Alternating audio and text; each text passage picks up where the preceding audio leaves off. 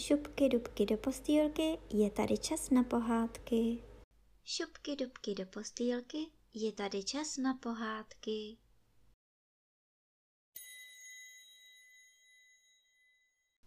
Dnes vám budu vyprávět pohádku Dědečkovi hračky z knížky Pohádky naší babičky. Na březové lavičce před domem seděl starý dědeček a vyhříval se na májovém sluníčku. Okolo něj sem tam znuděně přicházel jeho malý vnouček. Proč pak si nehraješ, Jiříčku? Divil se dědeček. Protože nemám žádné hračky, odpověděl mrzutě Jiřík. Jak to, že nemáš hračky? Vždyť jich je tu kolem tebe tolik a tak krásných, že bys je v žádném obchodě nedostal. Usmál se dědeček.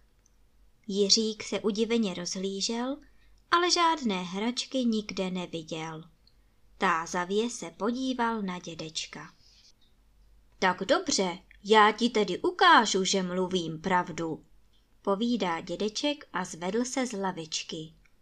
Nedaleko tekl potůček a na jeho březích mezi kvetoucími poměnkami leželo plno oblázků. Pojď, budeme spolu stavět dům. Nazbírej oblázky, to bude naše stavivo, navrhl dědeček. Jiřík radostně poslechl, přinášel kamínky a pomáhal je dědečko vyrovnat a lepit hlínou k sobě, až byly tři stěny hotové. Přes ně pak položili vrbové proutky jako strop, který zase zatížili oblázky, aby ho vítr neodnesl. Místo čtvrté stěny byl otvor, aby měl domek také dveře. Jiřík zajásal, jak se mu stavení líbilo. A teď založíme zahradu. Ty pojedeš na trh nakoupit stromky, povídá dědeček. A kde vezmu vůz, na který stromky naložím? Ptal se Jiřík. Ten si musíme nejdřív udělat, usmál se zase dědeček. Vyhledal na dvorku kus smrkové kůry, nožem udělal na jedné straně otvor, tím protáhl provázek a už mohl Jiříček s novým vozíkem na trh pro stromky.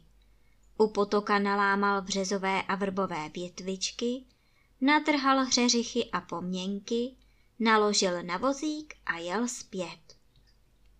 Dědeček zatím kolem domku z kamínků upravil půdu a oba mohli začít sázet.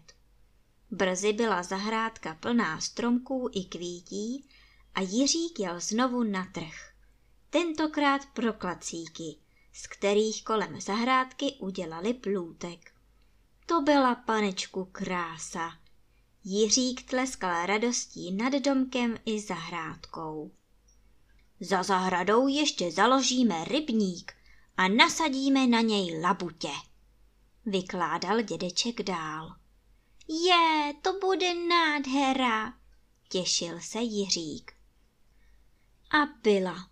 Dědeček vyhloubil jamku, společně do ní z potoka nanosili vodu, až byla plná a nic nevadilo tomu, že se trochu zakalila. A teď ty labutě, bez nich by to nebylo ono, pobízel Jiřík. Dědeček tedy utrhl sedmikrásku, oškubal její bílé lístečky a naházel je na hladinu. To byly labutě. Jak jim to tam panečku slušelo, když zvolna pluli sem a tam. Jiřík pobíhal kolem celé usedlosti nadšením celý pryč.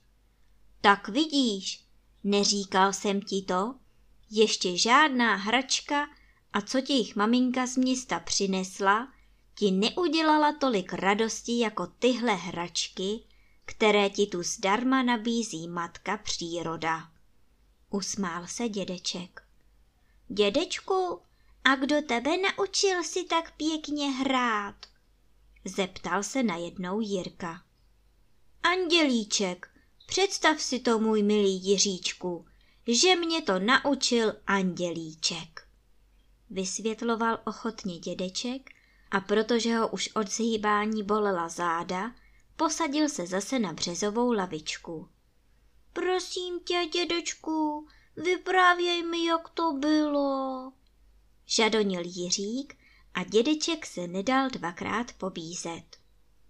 Když jsem já byl tak malý jako ty, byl jsem moc chudý. Neměl jsem hračky vůbec. Moji rodiče měli tak málo peněz, že mi nikdy žádné hračky koupit nemohli. Jednou se stalo, že jsem usnul na břehu právě tady toho potoka, ale trochu níž, až dole pod vesnicí. Vyprávěl dědeček a Jiřík samým napětím skoro nedýchal. Nevím, jestli to byl sen nebo skutečnost, ale najednou vidím, jak vedle mě usedá krásný zlatovlasý hošík s modrýma očima. Hned se se mnou dal do řeči. Podívej, povídá mi. Všechno kolem nás si tady hraje. Vlnky v potoce skáčou jedna přes druhou, rybičky ve vodě se prohánějí, vítr houpe větvemi, ptáčci ve vzduchu dovádějí. Nechceš to zkusit taky a pěkně si pohrát? A pak jsme si s tím chlapečkem hráli zrovna tak, jako já dnes s tebou. Zakládali jsme zahrady, lesy, pole a rybníky. Provozovali jsme obchod s jahodami a brusinkami a jiným zbožím, které jsme rozváželi do různých končin světa. Ze širokých listů podbělu jsme si zřídili loď, která měla plachtu z papíru a stožáry z květinových stonků. A s nákladem jsme ji pouštěli po vodě. Skákali jsme podél potoka na silných vrbových prutech, které představovaly naše koně a dávali dobrý pozor, aby se loď i s nákladem nepřekotila nebo nestroskotala na nějaké překážce a my neutrpěli v obchodě škodu. Potom jsme si také opatřili kapitána, který loď řídil. Byl to velký černý mravenec.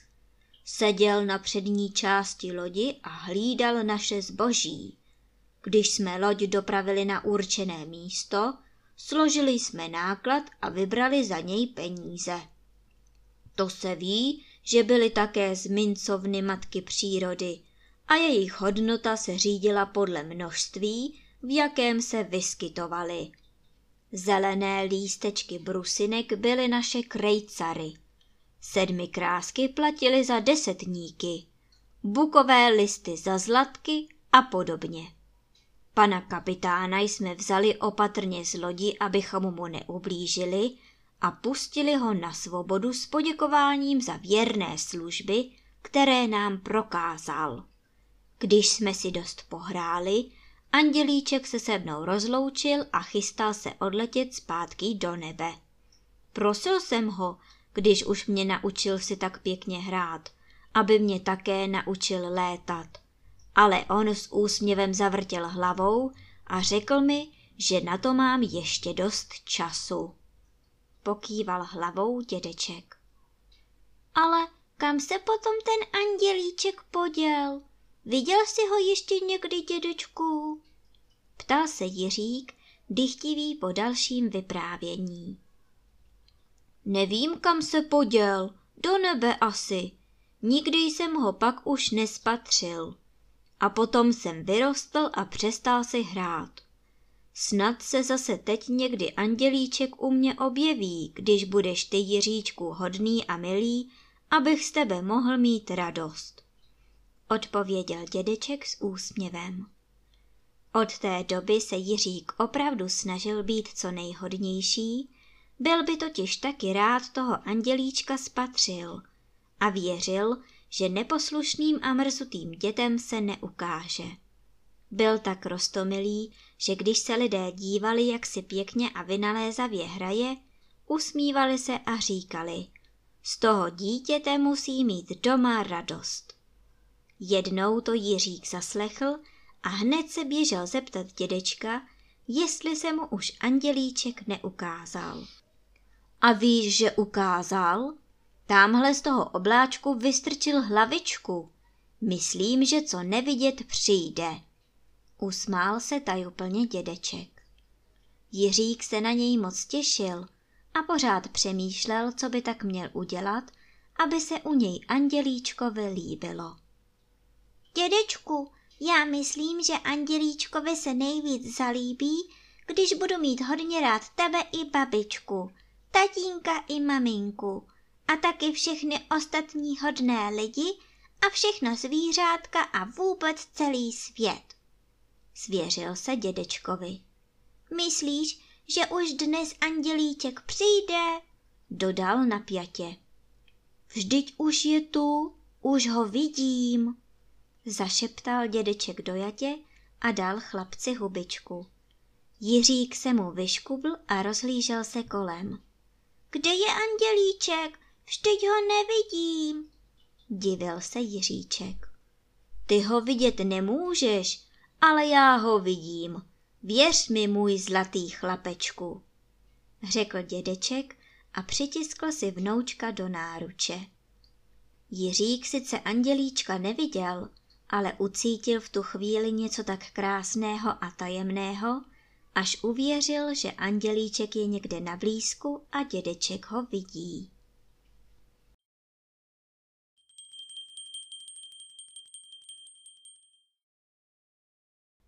A teď už zavřete očička a krásně se vyspinkejte.